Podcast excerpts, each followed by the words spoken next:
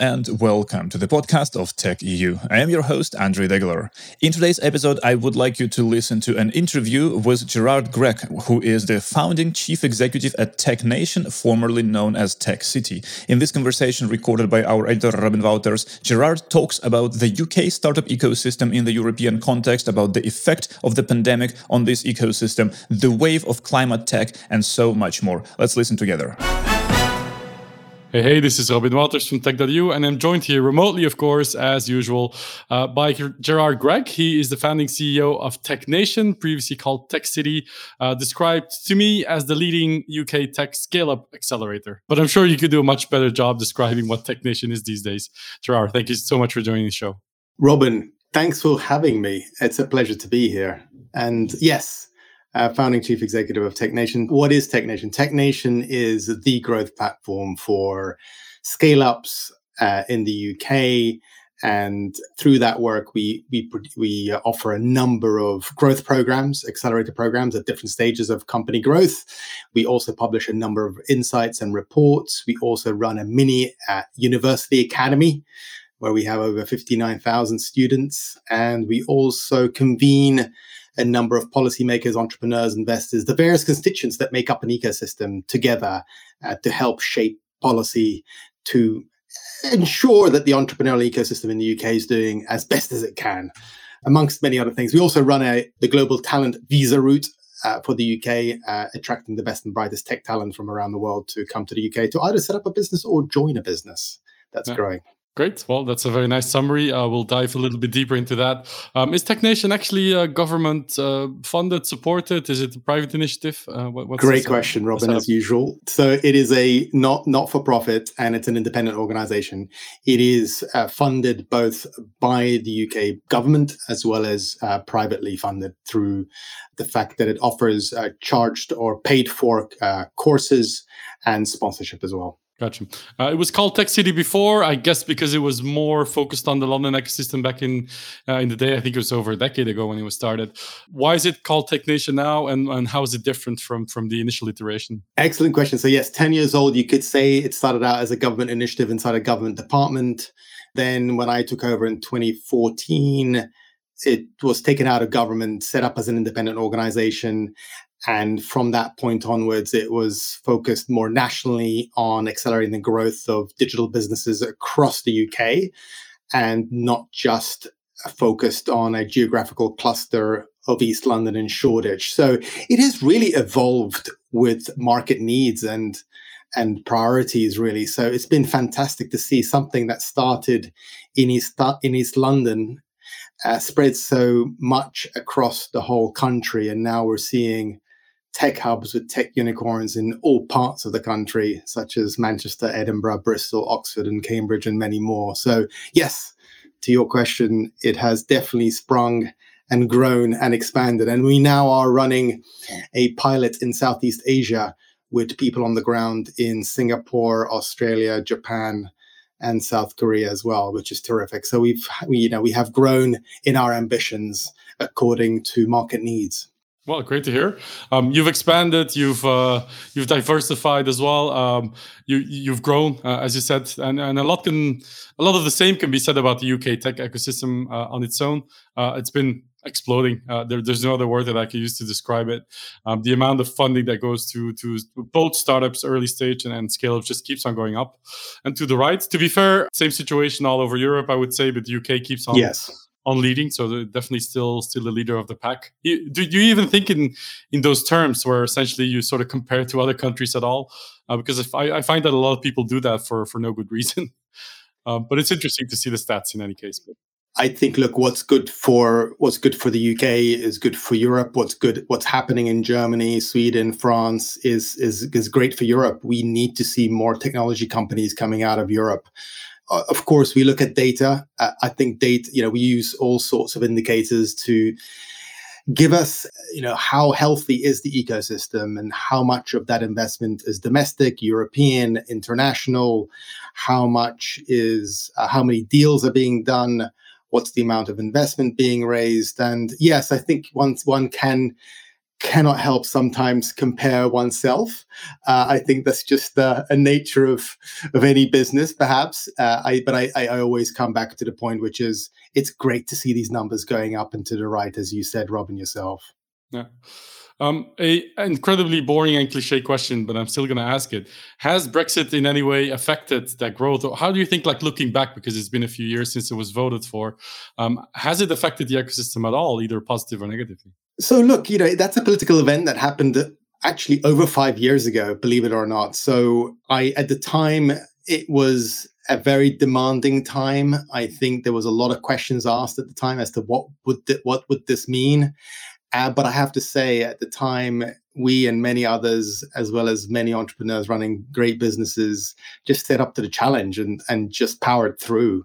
And actually, looking at the data, I, I, I don't, you know, to answer your question directly, no, I have not seen anything change in that regard. If anything, numbers have been going up and to the right in a very accelerated fashion.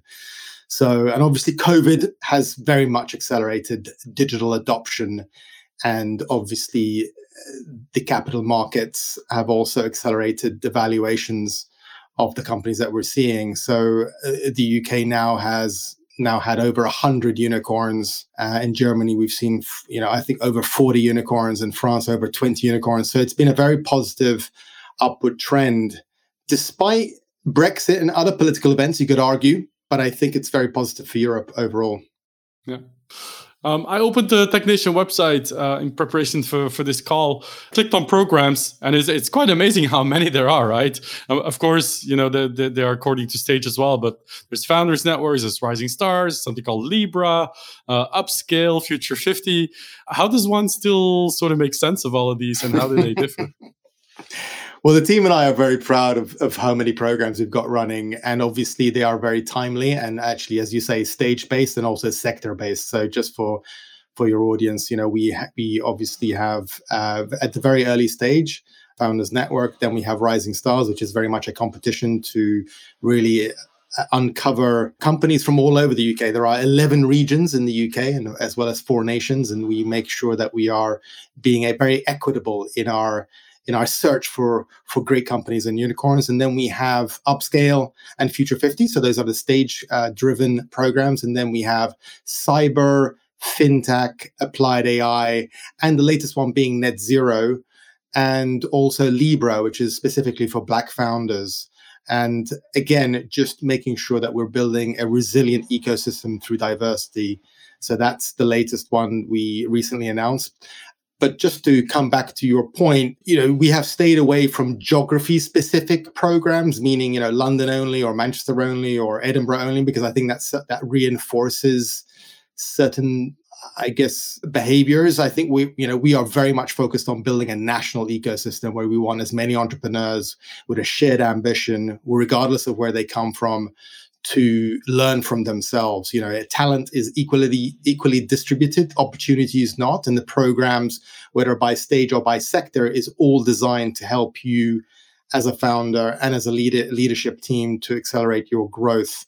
And as you know, we do see over hundred percent growth in turnover and and and and headcount compared to another company growing at the same rate when one one company does join our program uh, after two years. So we certainly accelerate the growth of companies, and yes, we are expanding the number of programs as we see as we see fit. I think that's you know as the market evolves, and you know we are certainly thinking of new ones for next year. So so watch the space. yeah, I'll keep watching the website for new uh, new editions. but, but I wanted to zero zero in on on the one uh, that actually called Net Zero. Uh, the one that you mentioned is is quite a recent one uh, because you're also a founding member, I think, of the Tech Zero Task Force. Uh, I'll explain a little bit because I got the email. A group of tech leaders on a mission to secure commitments from UK tech companies to measure their emissions and set ambitious net zero targets. Is that is that correct? That is correct. Yes, absolutely. Yeah. What what more can you tell uh, about that? What's what's the goal here? Well, I think there's a couple of things. So, yes, we were one of the first organizations to launch a net zero program. So, this is a program focused on attracting digital businesses that are working on solutions to decarbonize the atmosphere.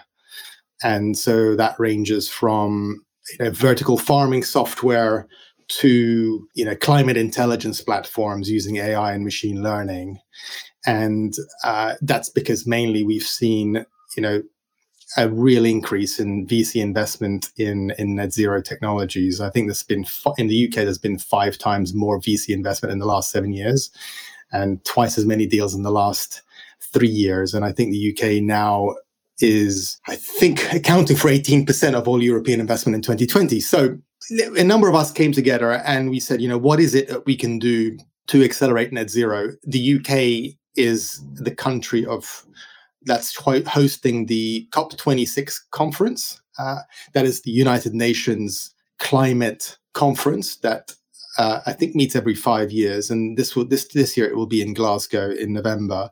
And we thought, you know, what is it that we can do to help raise and elevate the point that we all need to play a part in this, and and so we thought it was best to a put a pledge together that encourages companies to pledge to net zero by 2030 or earlier, so not 2050, and also to provide a toolkit that can that helps companies really sort of navigate through and understand what it means to be net zero because there are different ways you know there, there are what's called uh, different scopes of emissions you know scope one covering the the emissions that you have directly as a company uh, scope two is the emissions that you you you make indirectly, such as your electricity or energy that you use for your your cooling of buildings or heating of buildings.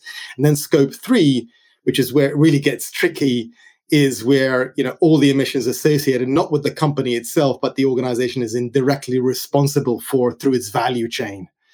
And so I think we thought the sooner we make people aware of what it really means to be net zero, the better. So so yes, so uh, Monzo, uh, Wise, Allplants, uh, Bulb, and so this has been led by Bulb. We're powering uh, we're powering this initiative through our website. Uh, if you can go to technation.io forward slash net zero uh, Tech Zero pledge, you'll find more. But I think this is really important, Robin. I think I think we, you know, we've been in the tech space for a long time, and I think it's really important, given that this is such a nascent industry, so to speak.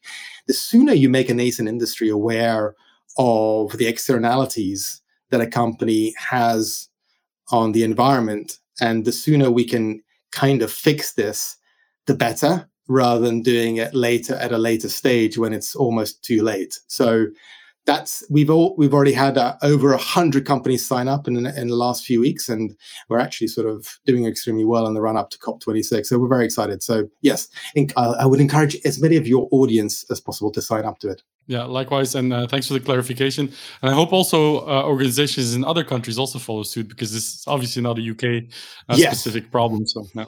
Are you making an effort to actually sort of educate or create a blueprint for other organizations in other countries to follow suit?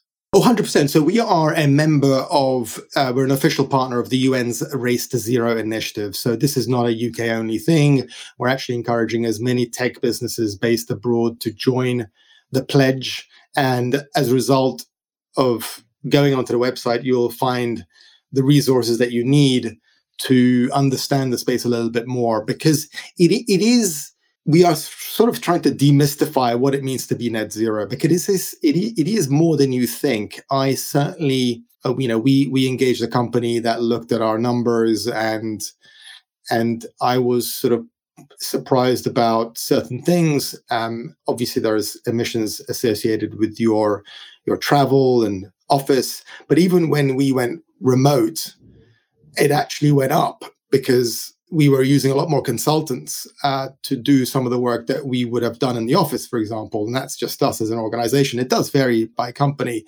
But as a result of that, emissions went up. Uh, and actually, 98% of our emissions are through scope three. So we've got work to do on how we reduce our emissions through scope three, which is the trickier one, which is you know looking at your procurement uh, policies, um, assessing which companies are doing their bit, and making sure that you're being a lot more curated in your choice and selection of companies to work with, uh, which can get tricky, you know, because I think some companies you've been working with for years. So how do you sort of uh, so so so the toolkit is to sort of help you as a as a company think through how to do this. Yeah, yeah. Great. Well, thanks again for clarifying. Um, when I ask you the question, and it's a very broad one, what is next for the UK tech scene? Uh, how would you answer that question? Well, look, I think I think we've seen a lot of success in the last ten years. That's for sure. I think now you're seeing IPOs in the UK on the London Stock Exchange, like Deliveroo, Wise, PensionBee, Ocado is, is, you know as well, and these are really you know Ocado's a uh, as a, a billion, a, more than a ten billion dollar business, so we call that a decacorn. And so I think, and what's interesting, I guess, Robin, from my side, is that when you look at the types of companies that have come through so far, a lot of them are very much tech-enabled businesses. These are businesses that make full use of technology to to to deliver something more conveniently, for example, like an e-commerce business. I think what's interesting about the hundredth unicorn is the fact that it was a company called um, Tractable, which is an AI business, an AI-driven businesses that helps with accidents and emergencies. So extremely mission-driven, but actually very much a software business from from the core out. And so that's the key difference. So how do we you know, what conditions do we need to see in order to create more AI based or machine learning based and more software based organizations that can truly scale? And I think to your question, I think universities, which is where we see a large number of startup creation in the AI space, have to step up. And so how do, how do you make campuses and entrepreneurial spaces not mutually exclusive, but very much in- integrated. So entrepreneurship and academia, you know, are very much not mutually exclusive. And we need to make sure conditions are being set on campuses about how you get people who may want to drop out or are working on their PhD to actually find the way easily to start their business or at least scale their business or at least find the minimal viable product through the constituents that you need, like investors, advisors, mentors, coaches, and be able to help funnel that great breakthrough technology into a scalable company. So that's number one. I think number two for the UK, and I know this is going to be in a slightly sort of, I know that this not everyone agrees with the fact that the UK has now left the EU, but I think the UK will have to make sure it makes the most of the fact that it has, it will hopefully have agile and responsive regulatory frameworks. And so that you know so, so and i can see this already in the regulators stepping up and creating sandboxes where companies are able to test their business models whilst also thinking about consumer protection in a very fast and agile manner so that there's no bureaucracy. And i think number three i would say you know how much of covid has changed in the way that startups are created most significantly remotely you know, what does this what does this mean for bla- uh, place-based policy for governments, and what does it mean for people-based policies in companies? The, I think more and more companies are starting remotely. This is a very different trend to what we saw before COVID. So I think I, I think I just gave you three indicators of what we need to do to ensure that we continue seeing we continue to seed fund companies to, that can reach uh, to you know IPO or, or acquisition or continued growth stage. But you know, obviously, this is these are just three ideas. But the other one that I would add on top of that is just how do you make it as easy as possible for companies to list on the London Stock Exchange, and that's where the Lord Hill review.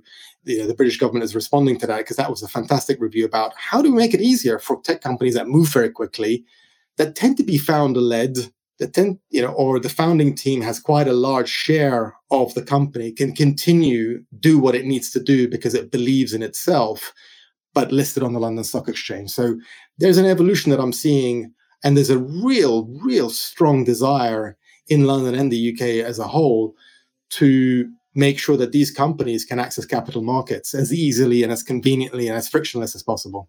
Yeah. Um, as a follow-up question, and you briefly touched on this uh, already, uh, but UK does have a lot uh, of things going for it. Uh, lots of capital, lots of talent. What are some of the things that you look at from your viewpoint that you think are currently problematic or might become a, a big problem down the line uh, that will hinder the UK tech's further growth uh, that you can pinpoint? I think all things are hinting in the right direction. And I think it's a question of finding the right catalyst, the right policy frameworks to accelerate it all. Uh, I think to your question, I, I would say, you know, how do we continue building great companies that are environmentally and socially responsible? And recently, you know, we launched a toolkit, a diversity and inclusion toolkit about how to make companies much more self-aware when growing very quickly about how to create a more equitable company so that it's not just a, a, a, a few people that become very wealthy, but actually as many people become wealthy. And I think that's very, very important. That's, so that's one. Two, I think, I think COVID, as I said, has not made it easy for people to think about moving countries, uh, whether it's Europe or the UK or the, I, I beg your pardon, the, the EU or the UK. And so how do governments think about that? How do they think about companies that want to recruit people, but probably being left in their own country of origin. And so, how does that work from a tax perspective? I think that's that's an interesting one. I think, uh, but I think it's a really good challenge because I think the world is becoming truly flat. So, and I think the other one to say is, you know, we've seen so much capital come into the UK. And you know the UK so far in H1 of this year has raised almost as much of the whole of last year so far. So that's almost three times what was invested in this first of six, the first six months of 2020. So that's that gives you a very significant outline of how fast things are growing, and a lot of that, you know, significant amount of that money, more so since Brexit in 2016, more of that cap that capital is coming from the US or Southeast Asia. So how do you strike a balance between making sure that enough domestic capital is going into the next wave and crop of great companies versus the rest of the world capital so that you can see a, a really positive recycling of capital into lo- a local domestic market. And so, you know, that's where I think it's not a challenge per se. I think it's a good problem to have. But how do you make sure it's balanced so that you don't see companies necessarily flipping and suddenly moving their headquarters from the UK to somewhere else because the number of investors is uh, are you know the majority of investors are based elsewhere. So that's that's a that's a that's a good challenge, I would say, for any any government. Yeah, uh, j- just to build on your second point, which is about attracting and retaining talent in the UK, um, what can you tell uh, our listeners and myself uh, about the Tech Nation visa, uh, what it is, and and also how successful it's been so far?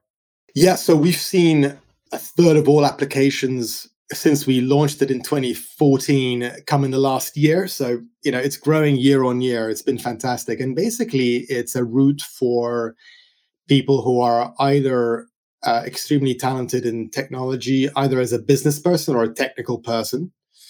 So it could be a CFO that has taken a company public in, in Singapore or the US or Russia. Uh, so, so it's not just looking at technical skills, but also financial and commercial skills in a very agile environment. Two, it's for five years, which then leads to right to residence. Uh, three, it is based on your individual capacity and competence and not attached to the company. So let's say you are joining a company on this visa route and suddenly the company goes bust. It doesn't matter because it's you can still stay in the country. Uh, so it's not sponsored through the company. You can stay here with your family.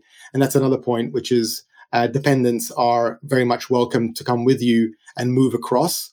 And as I said, it's for five years and it's it's for founders as well as for people who want to join a company or want to be an investor here and and we've just really been extremely surprised by well pleasantly surprised i would say by the the route itself because uh, it's not only on individuals but we've also expanded it so that if a company in the in the uk wants to make a, a talent hire through the acquisition of a company that has up to five people they would be considered under this route as a team rather than as a set of individuals. And that's really important, especially when you're growing really quickly and you want to make an acqui hire and and you just want to just make sure that you, you can bring those people across very very quickly it, this this route is perfect for those people and by the way is a two stage process one is the endorsement and the other one is the granting of the visa and it can take almost up to six weeks but actually the endorsement can normally takes about two to three weeks, and then the granting of the visa depends on your security checks that take place. So you could be done within five weeks, which is really quick. Yeah, yeah great. Uh, so just to wrap up the conversation, what more can we expect from Tech Nation? Let's say in the next few months, what is going to be uh, your focus? You mentioned a few uh, new programs that are coming up. Uh, anything else that is going to uh, get most of your attention?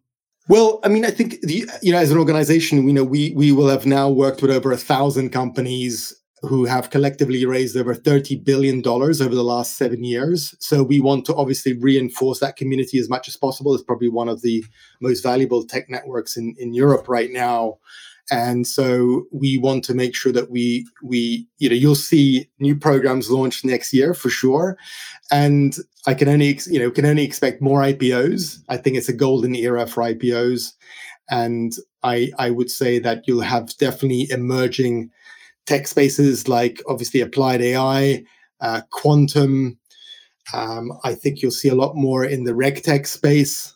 And I think you'll see a lot more in the impact technology space as well, especially on climate change. So I can only say that you're going to see a lot more of that and a lot more of those types of companies coming through. Let's hope that we can start talking in a different narrative uh, other than just unicorns, but companies that can touch 10 million, 100 billion, 100 million people's lives in a socially, in a social way, whatever that might be. Let's find a term for that, Robin. I think your audience will be very good at finding that. But I think I think just to basically say that you know unicorn status is one indicator of ecosystem health, and you know we are very much building a national ecosystem that is is is driven by shared ambition, regardless of where you come from or your background, right? And that's that's the know, that's why we're combining the visa scheme and the programs and the data and the re- and the reports and the academy all together and combining that and making sure that we're building one of the most resilient tech ecosystems in the world. Fantastic. Well, that's a really good uh, good way to end. Uh, thank you for shining a light on Tech Nation and, and your activities. Uh, Gerard, thanks for your time as well. And uh, best of luck with the rest of the, the journey. Robin, thank you so much for all the work you've been doing over the last, what is it now? Almost eight years, right? Uh, yes. It's going from about, strength yeah. to strength. And uh, it's people like you that make a big difference to the ecosystem. So, you know, I can't tell you how much we are fond of reading your reports and listening to your podcast. So keep it going. It's fantastic. Thank you very much uh, for the nice uh, words. And hopefully, we'll see each other in person again soon. I hope so. Because that's been way too long. Yeah. Thank you for coming on the show and have the nice rest of the week. You too. Take care. Bye, Rob. And this is it for today's episode. Thanks to Gerard for joining, thanks to Robin for recording this conversation, and big thanks to you for listening. If you like our show, follow us today wherever you listen to your podcasts, and if that place has a possibility to rate and review the show, please do that as well. Audio engineering for this podcast is done by SoundPulse, that is sound-pulse.com. Your questions, suggestions, and opinions are very welcome. Please send them to podcast at tech.eu. This was Tech.eu Podcast. I am Andrii Degeler, and I will talk to you again very soon. For now, take care and enjoy your week. Bye bye.